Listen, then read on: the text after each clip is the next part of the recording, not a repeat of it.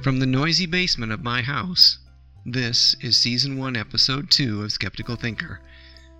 This is a podcast that looks critically at what we think we know about science, current events, and life in general. Skeptical thinkers are those who constantly search for the capital T truth in the claims and beliefs of our world. To be a skeptical thinker is to be a person who looks at the world with an open mind, with an open heart, and with a willingness to learn.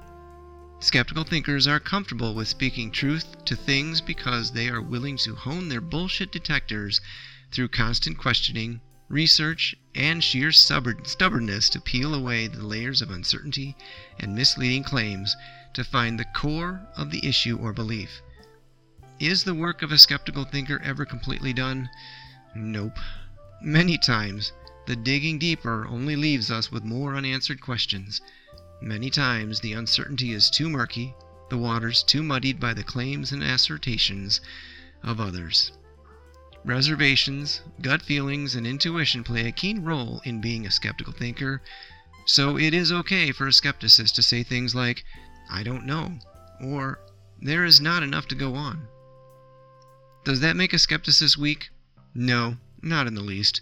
Rampant political misinformation, media bias, anti science, hate groups, social media, religious organizations, and many other groups claim to have the answers.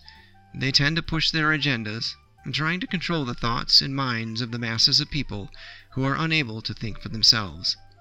This podcast is for those who have taken the red pill, who are trying to find their way in a time that is increasingly difficult to discern fact from fallacy.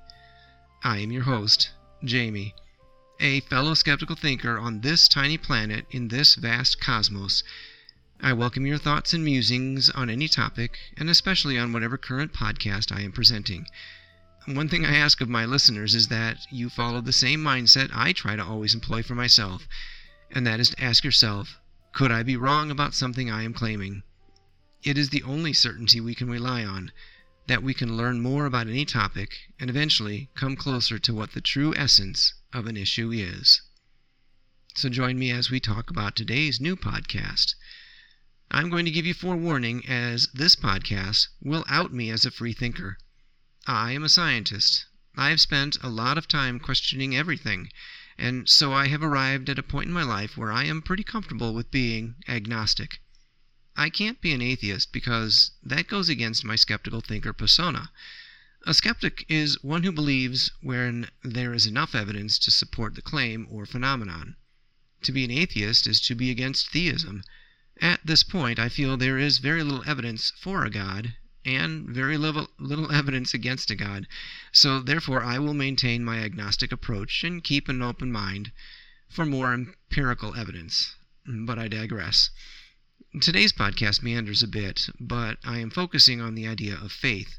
More to the point, faith without evidence. It all begins last summer. In the warmer seasons, I love to take long bike rides. It is one of my favorite pastimes when I want to allow my mind some time for free flowing thoughts. Many of the thoughts that go through my mind are generally not worth expanding on, but once in a while something sticks in my head beyond the bike ride. On one particular bike ride, the word faith wormed its way in and has been bouncing around my mind from time to time since. I hear the word faith in many circles, most times when someone is experiencing some form of trial that is inevitable in life. We tell people to have faith, to rely on God to see you through this time of struggle. I have listened to men of the cloth suggest that a lack of faith is generally what causes strife and that if we could only believe, trust, and be open to the signs from above, there will be more peace in our lives, or the suffering will either make sense or will be assuaged. Not surprisingly, I take issue with this worldview. To have faith in an all powerful, omnipotent being, whose ultimate calling is to ease our suffering, reduces humans' responsibility to each other and to the planet to little more than the expectations we put on children. We become micromanaged pre adolescent children who outsource our own obligations toward each other and to the planet to a responsible adult. I have read more on the idea that God is omnipotent, all powerful, and omniscient, all knowing. It's hard to have faith in a God that supposedly has these two traits, especially when one studies the contradictions that this entails. For example, an all powerful and all knowing God already has a plan in place, and therefore our supplications through the form of prayer are pointless at best, because God already either knows of our suffering and doesn't care because it is all part of the plan, or does care but is powerless to change things because of free will. On the other hand, maybe there is no powerful and all knowing God.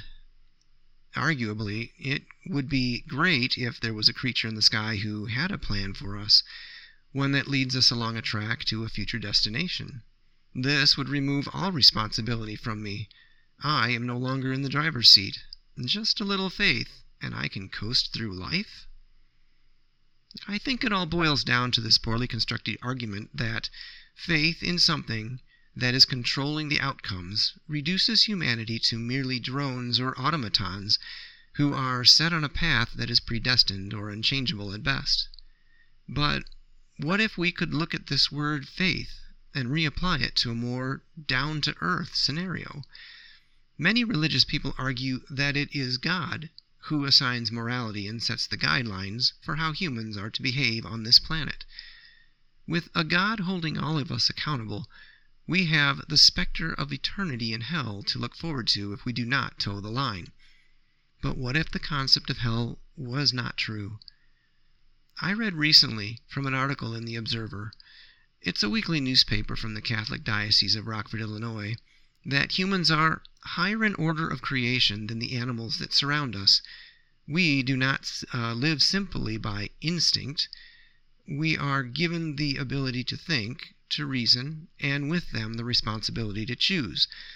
But this creates a dichotomy in the connection between faith and reason that is not fully explained in the article.